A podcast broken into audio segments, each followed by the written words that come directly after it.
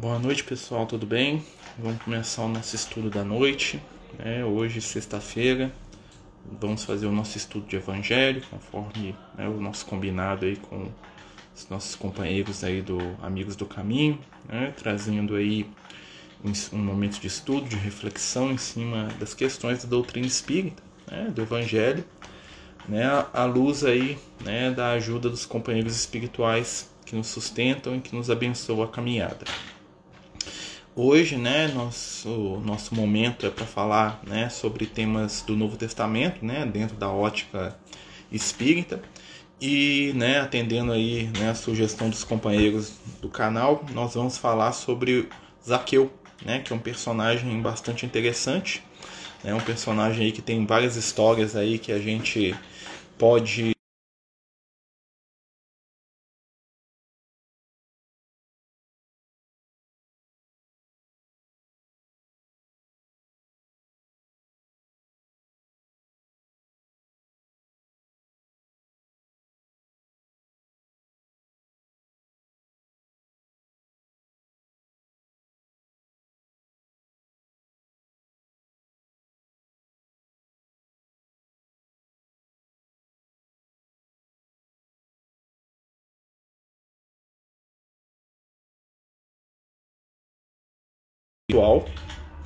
e o Zaqueu é um desses companheiros. Né? A gente vai ver que o relato da vida do Zaqueu vai estar lá no Evangelho de Lucas, né? no qual o Lucas ele fala um pouco sobre a história do Zaqueu. Né? É, o Zaqueu ele era um cobrador de impostos, né? ele era um, um chefe dos publicanos, né? como o Lucas o identifica lá no, no texto evangélico. E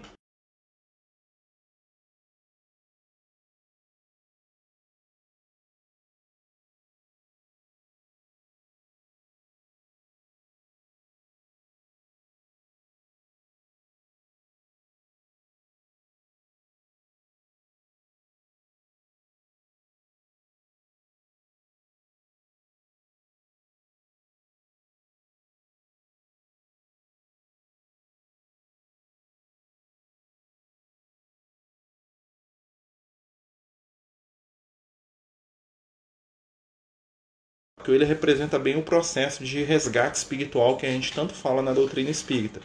É um companheiro, né, que ele vai, né, sendo um cobrador de impostos, né, a, a função do Zaqueu é muito parecida com a do Mateus, né, e o Mateus ele era o cobrador de impostos, vamos dizer assim,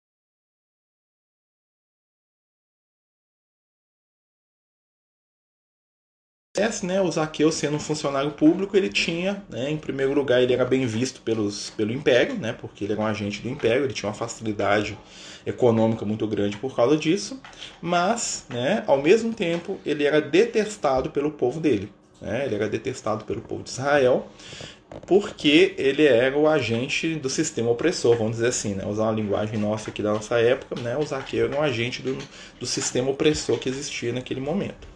Né? Ele trabalhava ali para aquelas forças do mal, vamos dizer assim. E né, o Zaqueu ele vai encontrar né, com Jesus assim na sua caminhada, né, na sua jornada evolutiva aí. Né, tem os companheiros falando que está travando. Voltou, gente? Está funcionando? Tá, aqui está normal. Aqui está tá normal para mim. É, nós estamos falando do Zaqueu, tá, gente? Só para a gente poder avisar quem está entrando aí. E qual que é a grande é, qual que é a grande questão da vida do Zaqueu, né?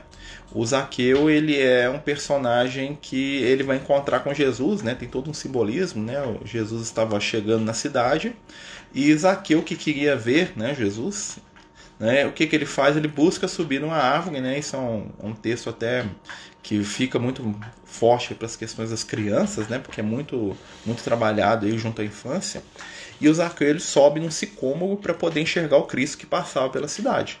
E quando Jesus estava passando, né, Jesus o vê em cima da árvore e Jesus fala assim: ó, desce aqui, Zaqueu. Né? E ali tem todo um simbolismo. Né? Por quê? Porque a árvore representa elevação, ele vai estar se elevando. Né? Mas não é uma elevação do Zaqueu. Né? É uma elevação que ele vai buscar para poder encontrar com Jesus. Quando ele tenta se elevar, ou seja, quando ele sobe da árvore, né? Jesus o percebe. Né? Então é uma coisa muito interessante, porque tem um conceito na doutrina espírita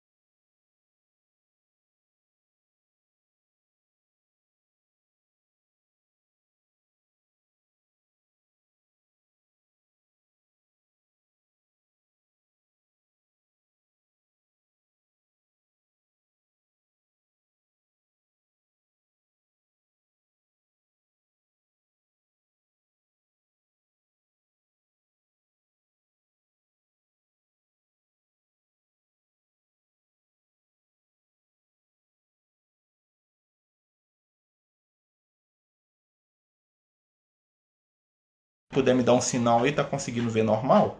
Aqui para mim não travou em momento nenhum. Então assim, né, é bom vocês me falarem aqui. Mas continuando, né, essa questão aí do Zaqueu, o que que acontece? O Zaqueu, ele representa o companheiro que se esforça no bem. É, o esforço do Zaqueu, né, a tentativa do Zaqueu subir na árvore, ou seja, de ele buscar uma elevação, fez com que Jesus o enxergasse. E Jesus vai até a casa dele.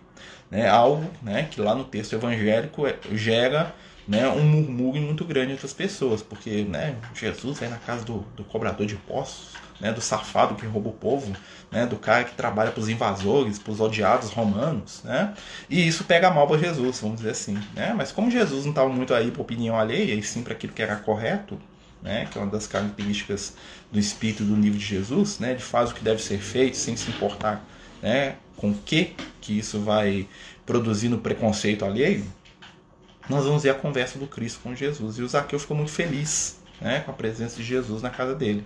Né, o Zaqueu fica muito é, alegre né, com a presença do Cristo junto ao lar dele.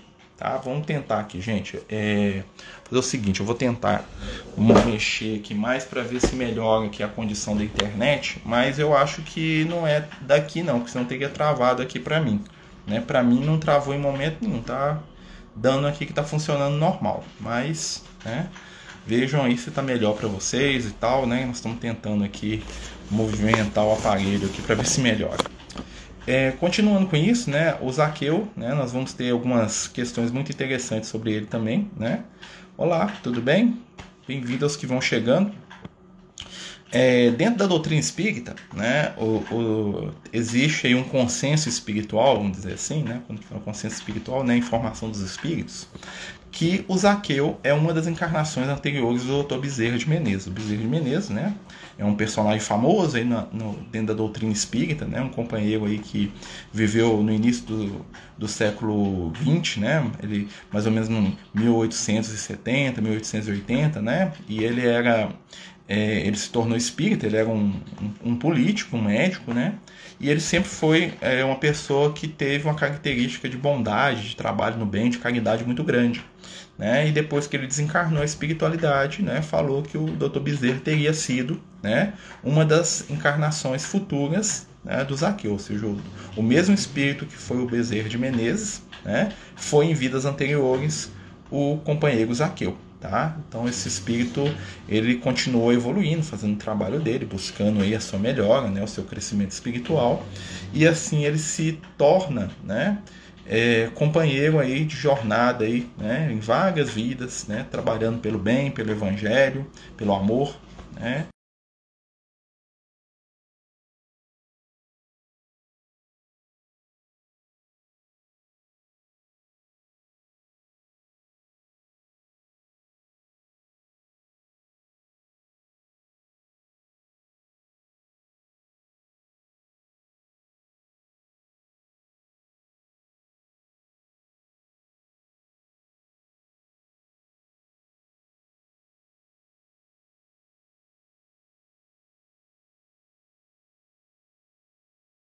Né, porque o nome dos dois em, em, aramaico era muito parecido, né, que era a língua de Jesus. Mas que tanto Matias quanto Zaqueu eram personalidades totalmente é, diferentes. Né? E o que a gente sabe do Mateus enquanto encarnado, né? tirando a questão de que ele vai ser recebido, né? ele vai levar Jesus até a casa dele, né? e ele promete por Cristo que se ele fez mal para alguém, ou se ele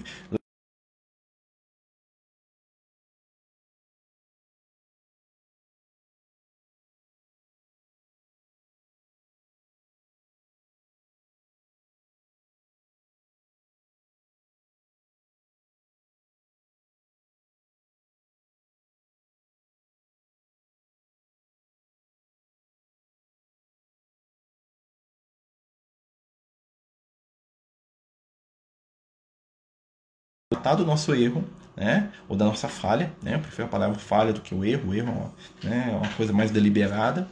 E depois da constatação dessa falha, o esforço feito para poder ressarcir aquilo. Né? E o que interessa não é nem tanto o que se faz, mas o como se esforça para aquilo acontecer. Né? É a mesma a situação do Zaqueu que sobe né? no sicômoro, né? na figueira brava, né? o sicômoro, né? nós conseguimos olhar de novo aí. É, eu vou tentar desligar a minha internet é, Wi-Fi e vou colocar só na internet móvel. Vamos ver se melhora.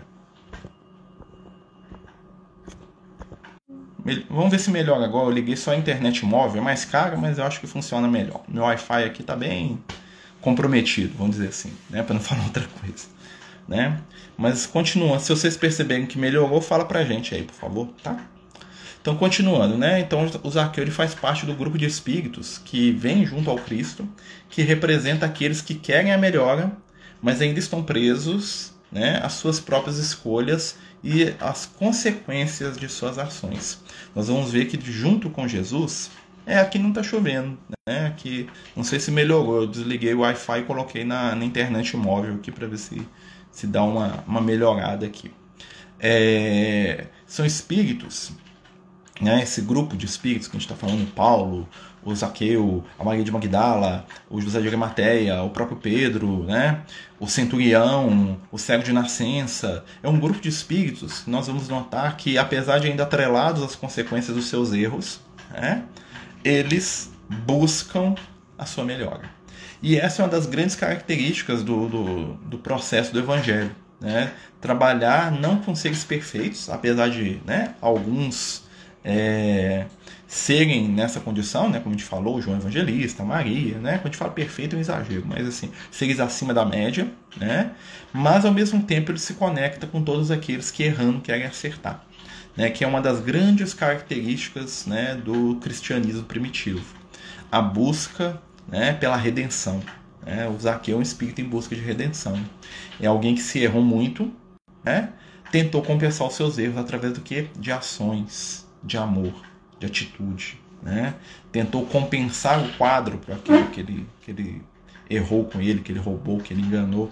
Né? Tentou devolver em dobro para aqueles que ele de alguma forma ludibriou. E ao mesmo tempo, né, ele vai carregar com ele as consequências das suas ações. Como, por exemplo, o Mateus fez. Né? O Mateus sempre foi o cobrador de impostos.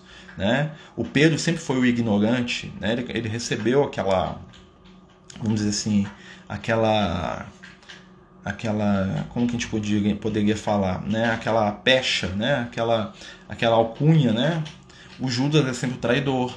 O Tomé é sempre o cara que não entendia nada ou que né, duvidava de tudo né? Porque nós somos muito ágeis em julgar o outro né? Nós somos muito ágeis em ver e classificar o nosso irmão pelas suas falhas né? então nós classificamos as pessoas pelos seus erros né? O Paulo é um irracível o agressivo, o dom da verdade, né? Então, assim, esse é um processo que vai se repetir muito no Evangelho. Né? Nós vamos notar isso muito, né? A caminhada da redenção. Né? A redenção é o caminho mais interessante que nós vamos ver desses espíritos. É, mas continuando na história do Zaqueu, né? É, o que a gente sabe espiritualmente do Zaqueu é que ele era um espírito né, de, de origem egípcia, né, que tinha na sua história espiritual é sempre lidado com questões de poder e de, de dinheiro, né? e que recebe, né, junto de uma multidão extensa de seres, o convite amoroso de Jesus para estar na Terra no momento que o Cristo estava encarnado. Né? assim como vários de nós, né? como grande parte da humanidade estava naquele momento ali envolvido naquela região, seja encarnado ou desencarnado, nem que seja para ser espírito obsessor, a gente está flutuando por ali naquela época. Né? O Zaqueu ele vai é, ser atraído pelo magnetismo do Cristo. Né? E em primeiro lugar ele vai ser atraído com receio, com medo, né? Porque quando a gente erra, nós temos uma relação de medo com a divindade, que é um reflexo do medo que a gente tem da nossa consciência, né? Porque a minha consciência me cobra. Se a minha consciência me cobra, eu vou achar que Deus está me cobrando, né? Porque se Deus e a consciência eles estão tão conectados, eu acho que o reflexo né, do meu desequilíbrio de consciência, isso é né, intimamente, é o reflexo de Deus não estar tá muito satisfeito comigo. E nesse sofrimento, o Zaqueu, né, ele quer ver Jesus. Ele não entende muito bem porquê, né? Eu quero, vou, vou lá ver esse cara, né? E ele sai atraído, né, pelaquela vibração amorosa de Jesus, que era algo muito interessante, que aconteceu com muita gente. O Emmanuel aconteceu isso, né? O Publio o senador romano famoso, cuja história está lá no livro há dois mil anos, né? Ele, ao mesmo tempo que ele repudiou, ele se sentiu atraído pela figura do Cristo. E isso funciona com a gente hoje. Né? Esse mesmo Jesus que muitas vezes nos amedronta porque a gente tem medo né, da espiritualidade, porque a gente acha que a espiritualidade vai vir aqui para cobrar da gente, ou para apontar o dedo no nosso nariz e falar o que a gente fez errado, para nos condenar ao inferno, ou no caso dos espíritas, ao umbral. Né? Nós temos muito medo do umbral, nós temos muito medo do erro, da cobrança, né? nós temos muito medo do mal né, que ainda habita em nós. Né? Então, é, a nossa relação com o espiritual ainda é uma relação de Zaqueu, uma relação de medo. Tipo assim, vou aproximar, mas será? Né? Será que o espírito vai falar o meu defeito aqui? Será que o mentor vai olhar para mim com a cara feia e falar assim: você é um safado, você tá aí achando que você faz alguma coisa? Né? E isso, quando Jesus fala para Zaqueu, eu, vou, eu preciso.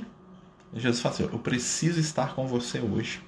Né? Então Jesus torna o Zaqueu alguém que é fundamental para ele. E isso movimenta o íntimo do Zaqueu. Peraí, então quer dizer que eu não vou levar esculacho desse cara, não? Né? É, porque o Zaqueu estava esperando ser esculachado por Jesus. Né? Não, Jesus o acolhe. E acolher aquele que erra é o grande mérito do cristianismo. Por isso que muitas vezes hoje nós estamos distante do espírito do Cristo, porque hoje nosso cristianismo se tornou um cristianismo de julgamento, de frase feita, né? um cristianismo de crítica, né? de empáfia, um cristianismo de se achar melhor do que o outro porque eu acredito em Jesus, então eu sou o cara. Né? Quando tudo de Jesus era sobre acolher aqueles que estavam em erro, né? mas que desejavam estar bem. Era falar assim: esquece isso aí, vem cá, vamos amar. Né? É falar assim: eu não estou preocupado com seus erros, meu filho, estou preocupado com o seu potencial de luz que está aí, nós temos que trabalhar isso aí. Jesus é um trabalhador do positivo. Né? Quando o público unista é mais incrível que assim. E é interessante, né, é, Diogo, que quando o Públio Lentos, que é o Emmanuel, né, encontra com Jesus, o Públio Lentos não fica com Jesus, né, ele casca fora.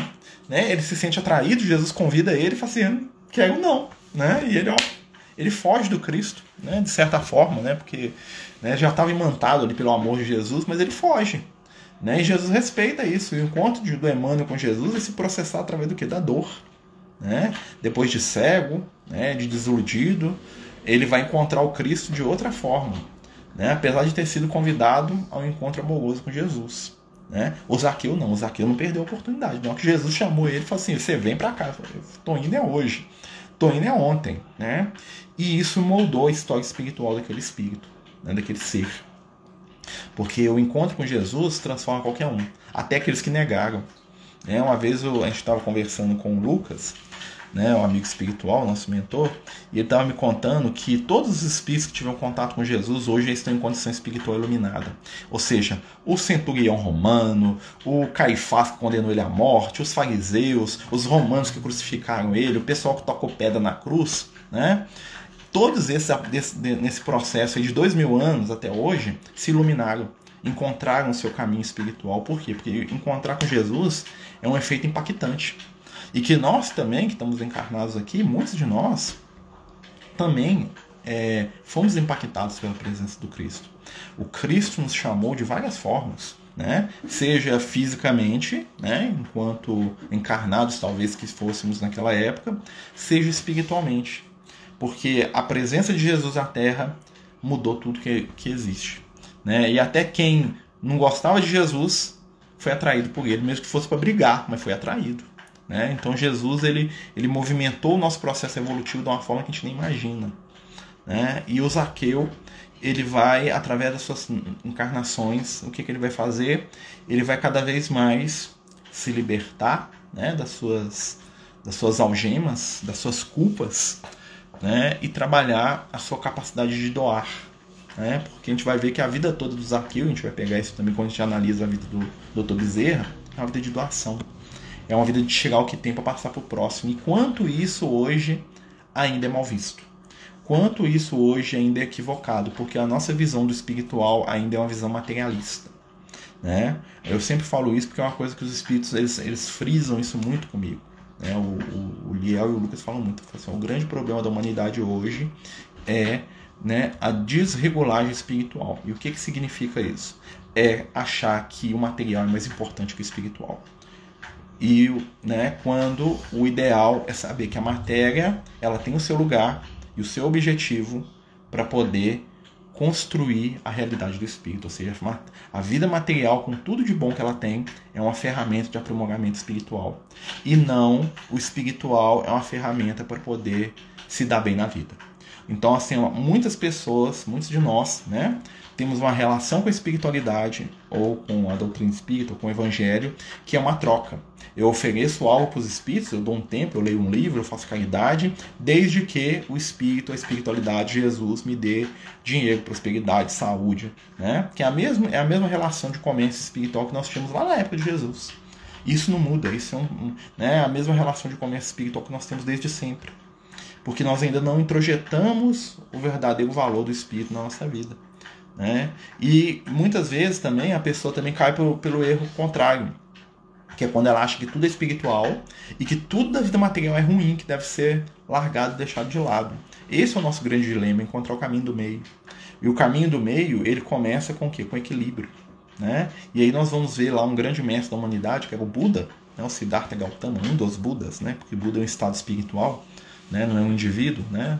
O Siddhartha Gautama, o príncipe hindu, né? que se torna famoso como Buda, né? como iluminado, desperto, e o Siddhartha Gautama ele conta, né, depois da iluminação dele, que ele foi entender o, o caminho do bem, né, a, a iluminação, quando ele estava meditando, né, depois de se mortificar, ficar sem comer, sem beber, e depois de viver todos os prazeres, né, porque ele foi de um extremo ao outro, é, ele conta que ele se lembrou, no meio da meditação, né, de um dia que ele estava no lago do pai dele, tinha um lago dele, tá? Porque ele era um príncipe, ele tinha um lago e no lago ele aprendia a tocar cítara, que é um instrumento de corda, né? Muito comum na época dele. E que o instrutor de cítara dele foi o cara que ensinou ele a se iluminar. Olha que interessante. O instrutor dele falou assim: "Olha, príncipe, quando tocares a cítara, lembra bem, né? mantenha as cordas dela na posição adequada, pois se você deixar as cordas frouxas, elas não produzirão nenhuma melodia. Entretanto, se as cordas do teu instrumento ficarem extremamente tensas, no primeiro movimento das tuas mãos, elas se romperão. Né? E aí, nessa lição do mestre de cítara dele, ele entendeu o caminho do meio. Ou seja, você não tem que buscar nem é, a, relaxar a sua espiritualidade, mas também você não precisa se mortificar a ponto de você estourar o seu corpo por causa disso. Né? O caminho do meio é o caminho que produz a melodia. Né? Então a corda ela não vai ser nem tensionada ao extremo, mas também ela não vai ficar bamba. Ela vai ficar justa. E isso é né, o grande desafio espiritual da nossa época. Talvez algo que o Zaqueu percebeu. Né? O Zaqueu, enquanto é, seguidor do Cristo, ele vai modificar aquilo na conduta dele, que estava errado, mas ele vai manter algumas coisas. E é muito interessante uma das falas do Zaqueu, né? O, o nosso amigo Lucas até, né, segundo ele conversou com Zaqueu algumas vezes, né? Se conheceram naquela época lá, né? E é interessante que se a gente notar uma coisa é seguinte, o Zaqueu fala assim, tudo que eu tenho, metade eu dou aos pobres. Olha que interessante a frase do Zaqueu. Metade eu dou aos pobres. Por quê? O Zaqueu tinha família, o Zaqueu tinha empregados, tinha servos, tinha pessoas que dependiam dele. Né? Então o Zaqueu ele não se desfaz da responsabilidade financeira, ele divide. Metade do que ele tem, ele dá aos pobres né? e utiliza para poder pagar aqueles que ele lesou. a outra metade ele continua administrando em favor daqueles que ele ama, com os quais ele tem compromisso. Olha que interessante, né? E em favor do futuro. Então ali nós vamos ver é, a postura de um espírito evangelizado e equilibrado. Né? O Zaqueu não largou tudo, porque ele sabia que ele tinha responsabilidades. Mas ao mesmo tempo, né, ele abandonou tudo aquilo que era fruto do que? Do roubo, do engano, do engodo. Né? Então nós podemos pensar o seguinte: metade do que o Zaqueu tinha era dele, mas a outra metade era dos herdeiros. Aquilo que era dos herdeiros dele, ele não colocou a mão, mas aquilo que pertencia à intimidade dele, ele abriu. Isso é o retrato do espírito equilibrado. É? Ele se espiritualizou, mas manteve as suas responsabilidades. Ou seja, ele foi um homem que, naquilo que Jesus falava, né, né, estar no mundo sem ser do mundo, que é o grande desafio da gente, né, porque o mundo é bom. Né? Se você ler o livro de Gênesis, né, claro que é uma metáfora, né, o livro de Gênesis é uma grande metáfora da criação através da visão de Moisés, né, mas ali tem um simbolismo muito profundos. Durante todos os momentos da criação, que são etapas né, do nosso processo evolutivo, nós vamos perceber que sempre existe a reafirmação de Deus, ou seja, da espiritualidade, que tudo que existe é bom. Né? Primeiro dia e tudo é bom. Segundo dia e tudo é bom. Terceiro dia e tudo é bom. Quarto dia e, e viu Deus que era bom e era bom. Ou seja, a matéria é boa. A matéria é necessária.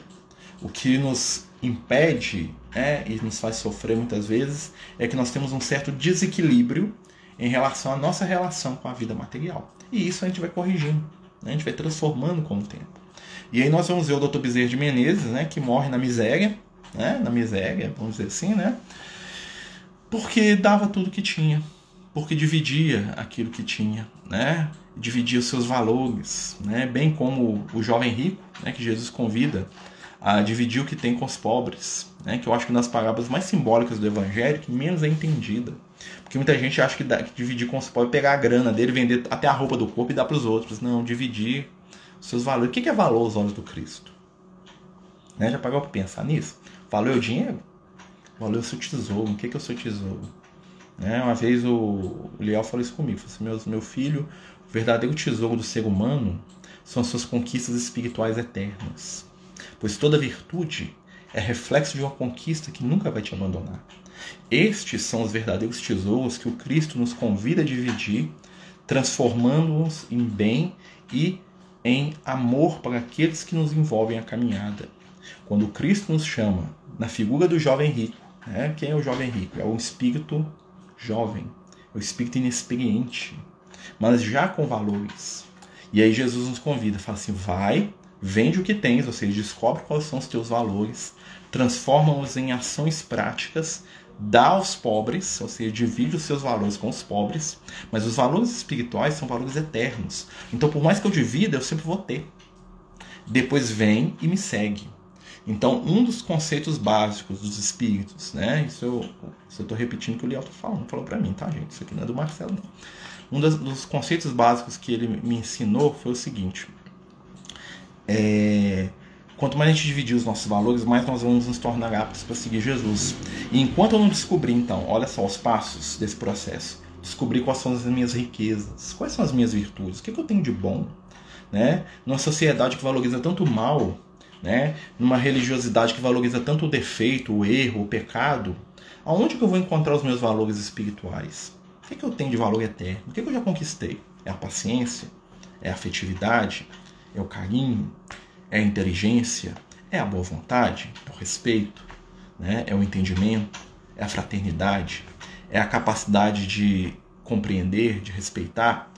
Se eu descobrir que eu tenho um desses tesouros, primeiro eu tenho que saber, esse tesouro é eterno. Porque toda conquista no campo da virtude nunca nos abandona. Em segundo lugar, eu tenho que começar a colocar esse tesouro para fora, dividindo o tesouro que eu tenho com aqueles que não o têm. E aí nós vamos entender por que a gente reencarna. Por que, que nós reencarnamos e por que, que nós estamos em ambientes, às vezes, familiares, profissionais, tão diversos da nossa realidade íntima.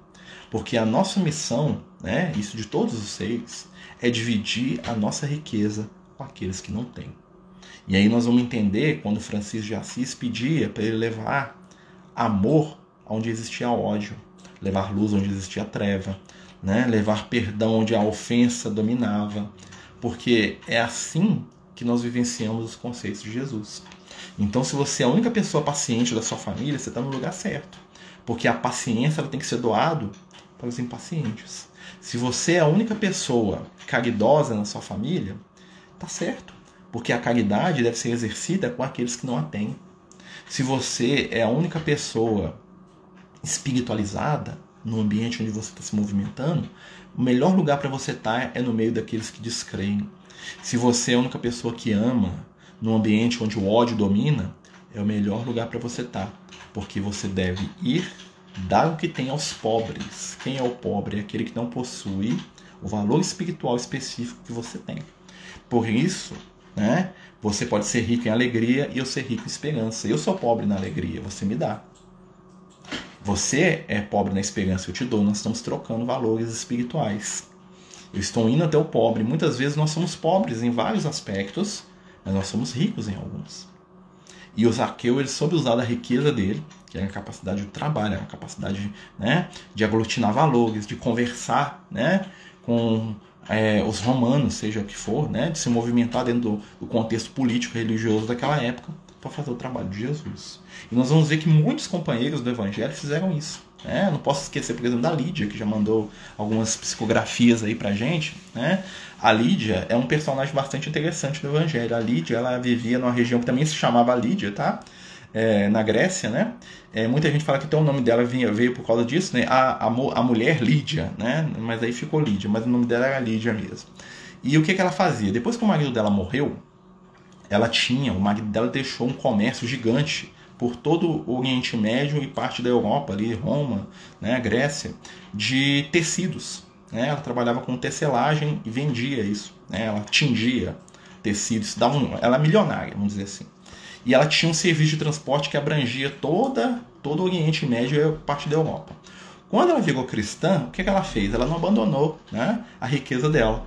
Ela colocou aquele sistema de transporte para poder levar as cartas do Paulo e para poder fazer né, a troca das informações espirituais entre as várias comunidades cristãs que existiam na época. Então, o que, que acontecia quando Paulo escrevia uma carta, quando os, os, discípulos tinham uma mensagem, alguma coisa, um dos viajantes da Lídia, né, um dos caravaneiros dela, que ela tinha inúmeras caravanas para vender os produtos dela, né, para transportar o comércio dela, levava aquelas cartas.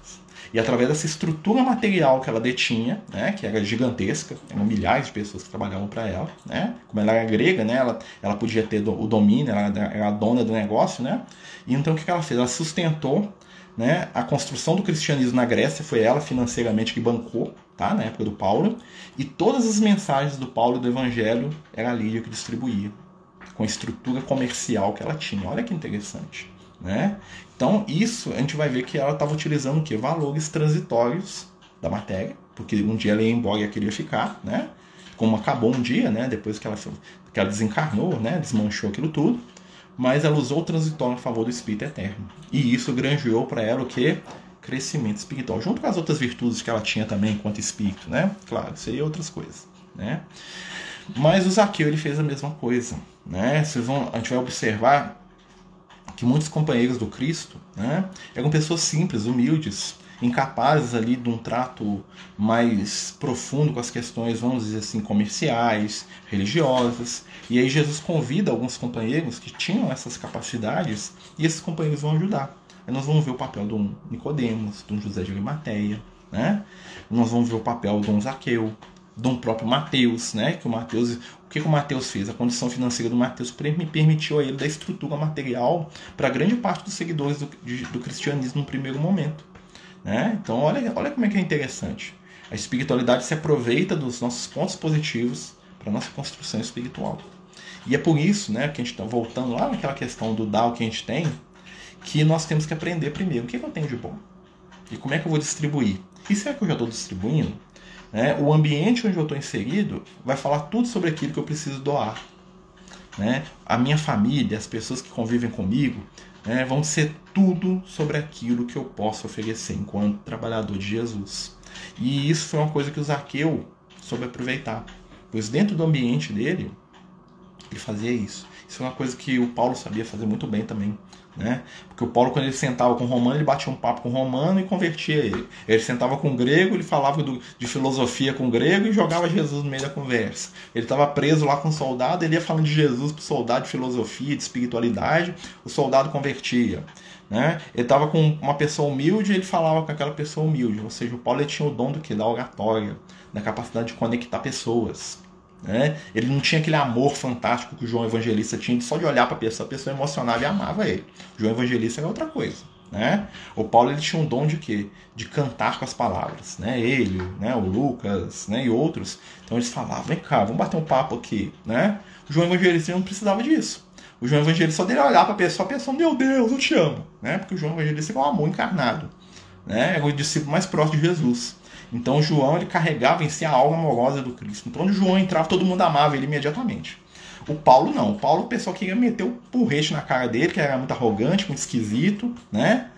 né? Só depois de conversar com ele, as pessoas gostavam do papo dele, mas não gostavam da figura dele, porque ele era um chato de galocha, né? Tanto que ele saía apanhado e, e fugir de tudo que é lugar que ele ia. O João Evangelista não. Era só ele pisar no lugar, a aura de amor dele dominava o ambiente. Por isso que o Francisco de Assis fez tudo que fez, né? Que é o mesmo espírito. Francisco de Assis foi no Vaticano, o Papa ajoelhou no pé dele. Né? Por quê? Porque o Francisco de Assis arrastava na vibração amorosa dele, não precisa falar. Ele não precisa fazer longo discurso. Né? O Francisco de Assis entrava num lugar, ele pegava um passarinho, olhava para ele e a pessoa começava a chorar.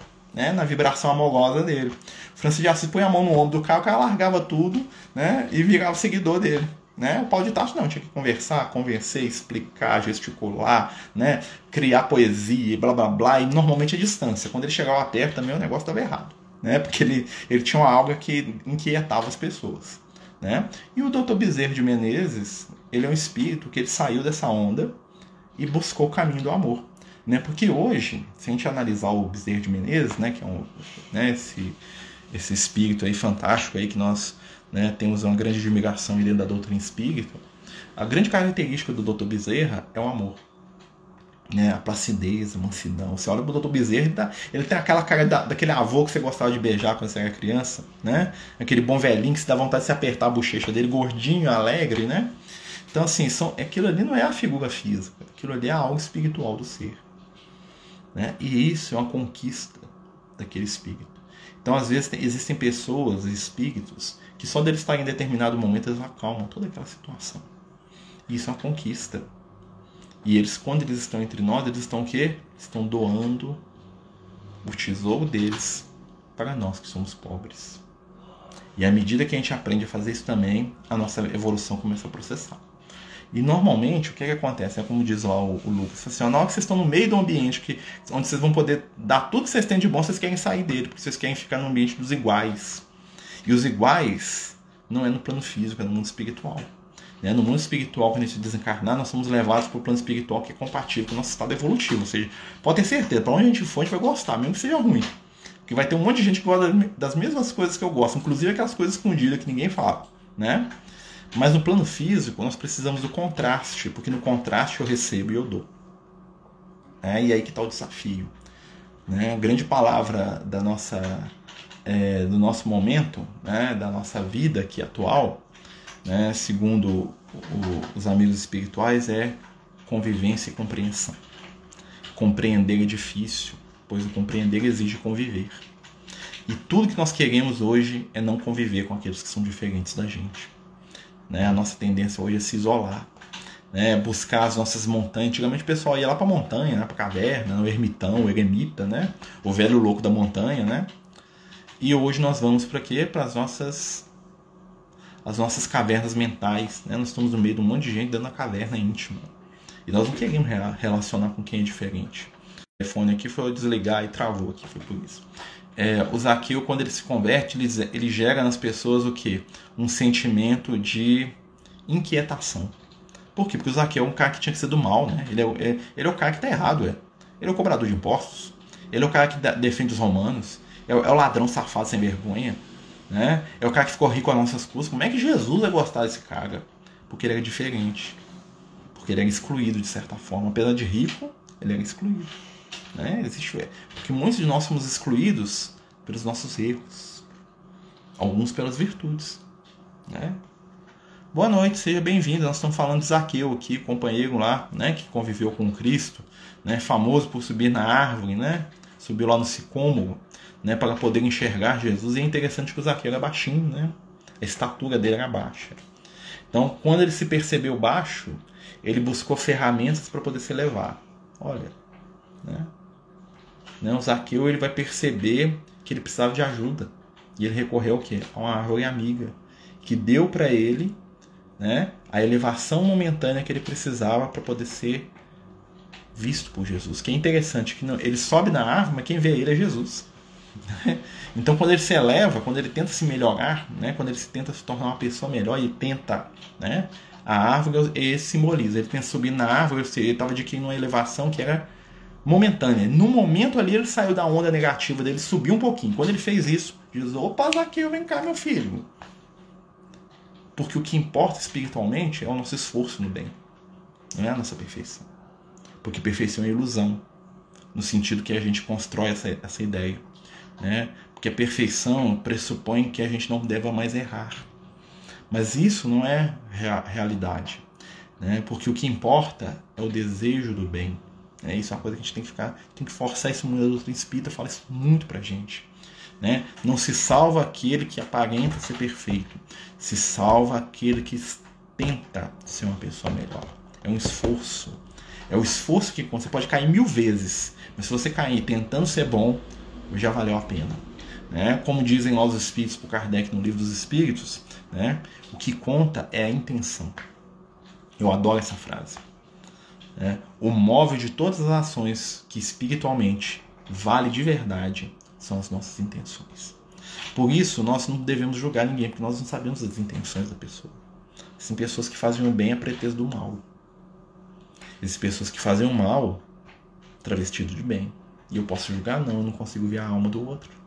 Eu tenho que avaliar o que? As minhas próprias intenções. Porque no final da minha jornada, da minha caminhada, assim como Zaqueu, você, eu e Jesus. Né? Ou, mais, ou pior, né? ou melhor, não sei, eu e a minha consciência. Eu vou ter que olhar para minha consciência e fazer aquilo que o André Luiz fala pra gente lá no livro Nosso Lar. Ficar face a face com a própria consciência. Opa, tô olhando aqui para mim aqui, né? Né? E eu vou ter que aprender a amar esse companheiro aí, porque se eu não amar esse aqui, quem vai amar? Né? Eu vou ter que aprender a me amar apesar de das minhas falhas, dos meus desequilíbrios, dos meus erros que vão acontecer que acontecem a todo momento. Mas eu tenho que lembrar que as minhas virtudes são conquistas eternas que aquilo que eu já tenho de bom, eu nunca vou perder. Eu parar para pensar nisso? Eu adoro essa frase, né? O Liel que fala isso muito comigo. Né? Tudo aquilo que a gente tem de positivo, a gente nunca vai perder. Já conquistou, é seu, tá dado. Não precisa preocupar com aquilo. Né? Mas é isso, gente. Nós estamos aqui viajando nos arqueus aqui, né? Com o companheiro espiritual de Jesus aí, um amigo, né? né? Que depois retorna como Dr. Bezerra de Menezes, né? O médico dos pobres, né? O trabalhador da seara do Cristo, né? E não, não sei se vocês sabem, uma das outras encarnações do Zaqueu né, foi o Antônio de Pádua, né, que foi o, o famoso Santo Antônio lá, o português, né? E ele né, foi uma das encarnações futuras do Zaqueu, né, o pregador do Evangelho, né, o, amigo do Francisco de Assis, né, que também virou, né, o Antônio de Pádua, ele vira, ele entra para a ordem franciscana, né, e ele se torna famoso, né, pelas suas ações de caridade, pelo seu amor, pela sua disposição de trabalhar, de servir, de fazer o bem, né, e isso é um reflexo da nossa própria história espiritual. Se a gente for analisar, cada um de nós tem uma história espiritual longa, né, com idas e vindas, acertos e erros, né? Muitos de nós estão iniciando né, o despertar dessa espiritualidade, outros de nós estão consolidando, lembrando. E uma coisa que nós estamos vivendo hoje é que a espiritualidade nunca teve tão próximo. A espiritualidade nunca teve tão perto. Os companheiros espirituais vêm aqui para nos lembrar dos nossos compromissos amorosamente. Né? Os espíritos de luz, eles se propõem a nos ajudar a despertar os nossos valores, sem julgamento, sem culpa, né? sem medo, porque um, um dos propósitos da espiritualidade é o consolo, a instrução e o acender da esperança nos corações de cada um de nós. Então, se a gente quer trabalhar para Jesus e ser uma pessoa melhor, vamos lembrar disso. Né? As nossas palavras, as nossas ações têm que trabalhar para acender a esperança. Né? Porque o colaborador de Jesus, ou seja, onde ele estiver, ele vai nos ajudar nesse sentido. Né? Nós vamos ajudar nesse sentido. Né? Então nós temos aí, né, só para a gente fechar a questão do Zaqueu. Né? Nós temos o Zaqueu, que é a representação do processo de transformação espiritual, né, com o erro, né, constatação do erro, a busca da melhora e a melhora, né, que é quando o Zaqueu ele se vê no erro, ele sobe na árvore em busca do Cristo, ele chama Jesus para a casa dele e ele anuncia a reparação dos seus erros.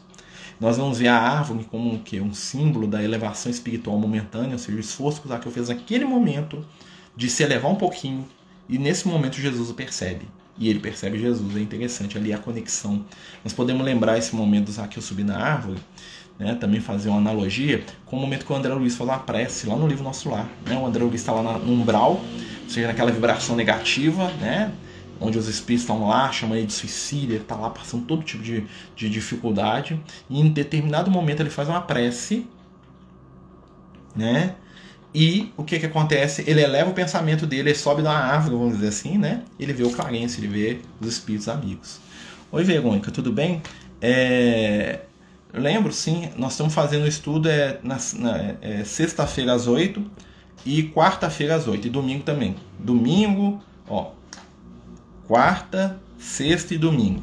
Todos, todos eles às 8 horas, que é o estudo de mediunidade na, na quarta-feira, na quinta-feira estudo de evangelho e no domingo nós estamos fazendo estudo do livro do Apocalipse, tá?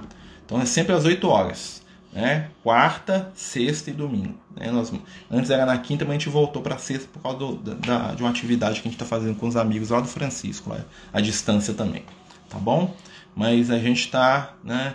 Agora a gente emplacou nesse horário aí, vamos ver se Deus nos permite aí, né, participar aí com o pessoal, tá certo? Mas voltando, né, assim, né, eu acho que é, por mais que a gente pense né, nessas figuras e às vezes a gente fala assim, nossa, eles estão tão distantes da gente, na verdade não estão muito distantes não, meus amigos. Né, se o Evangelho toca o nosso coração, se a gente sente a presença amorosa de Jesus, pode ter certeza que os Espíritos estão por aqui. Né? Porque o que une os Espíritos é o pensamento. E todas as vezes que a gente sonha com o Evangelho, que a gente pensa em Jesus, né? todas as vezes que a gente ilumina o nosso coração em esperança de um mundo melhor, nós estamos comungando espiritualmente com essas entidades. E, e, uma coisa que a gente aprende aí no contato com os espíritos é que normalmente quem impede o contato somos nós, né? pelos nossos medos, pelas nossas dúvidas, né? por achar que os espíritos amigos estão aqui para nos julgar, para nos condenar. Então a gente tem medo do contato espiritual. E esse medo fecha muitas portas, porque os amigos espirituais nos amam. E aquele que ama quer tocar, quer ajudar, quer cuidar, quer falar. Né? E os espíritos enviam as suas palavras, né? não só através da mediunidade, mas através da intuição, através de companheiros que estão à nossa volta, através de um livro, de um filme, de uma música que você escuta.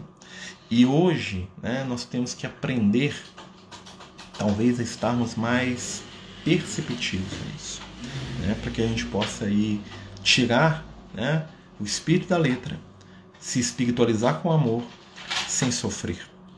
Né? Porque eu acho que o sofrimento ainda está muito pesado. Né? E infelizmente nós que somos religiosos, vamos dizer assim, ainda às vezes trabalhamos mais pelo medo do que pelo amor. Né?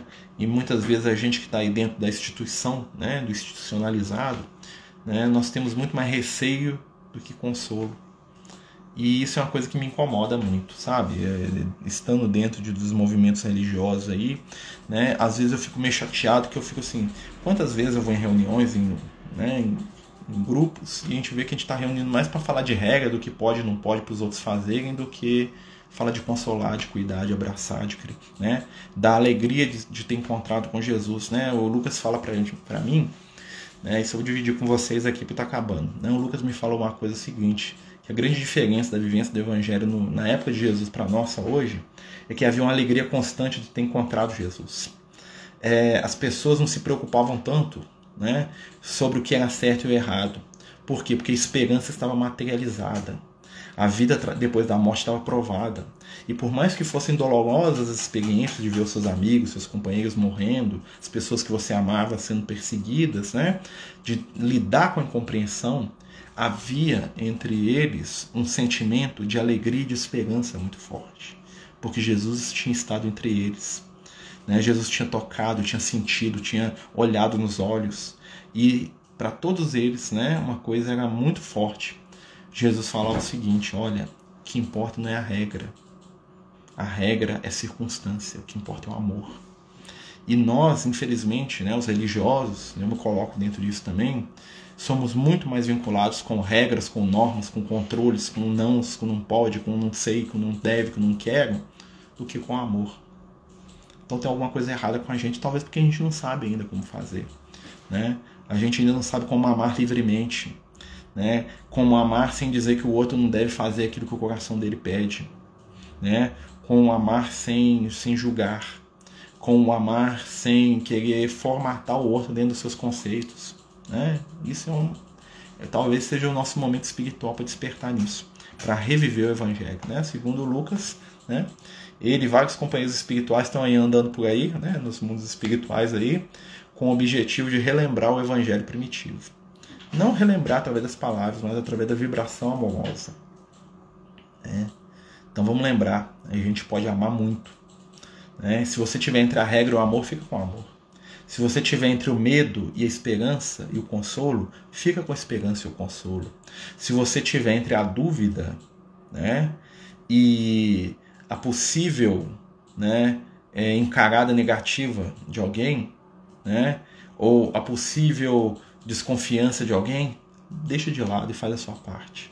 Doa o que você tem, né? Porque no final, o que Jesus nos pediu foi o quê? Vai, vende os teus valores espirituais dá aos pobres, depois vem e me segue. Né? E cada um de nós está seguindo de um jeito. Né? Talvez o meu jeito seja bom para mim, não seja bom para os outros. Né? Estou aqui dividindo com vocês, tá, meus amigos? Né? Pessoal, queria agradecer né, vocês aí que né, estiveram conosco aí no seu portal, vocês deram aí, ó, dividir a caridade aí, né? E cai a internet, e volta a internet, e fica ruim, e fica bom, mas vocês ficaram aí. Né? Queria agradecer muito aí a, o auxílio, a presença de vocês. Queria agradecer aí os amigos espirituais, né? Que nos sustentam, que nos ajudam a falar, tá? Muito que a gente fala aí é né, intuição, né? Os espíritos vão lá e a gente vai jogando, a gente vai falando aqui, né? Então é mais da espiritualidade do que a gente. Claro que a gente colabora com alguma coisa, né? Porque a gente também tem que ser, né? Tem que ter alguma coisa nossa, senão também a gente não se valoriza, né? Mas tem que se valorizar no, na medida. Né? Queria agradecer a todos aí e desejar a todos vocês, né, uma boa noite, muita paz, muita luz, né? Espero que salve o vídeo aí, né, para quem está nos acompanhando, tá ficando salvo aí no, no IGTV, né, na, lá na aba do canal, né?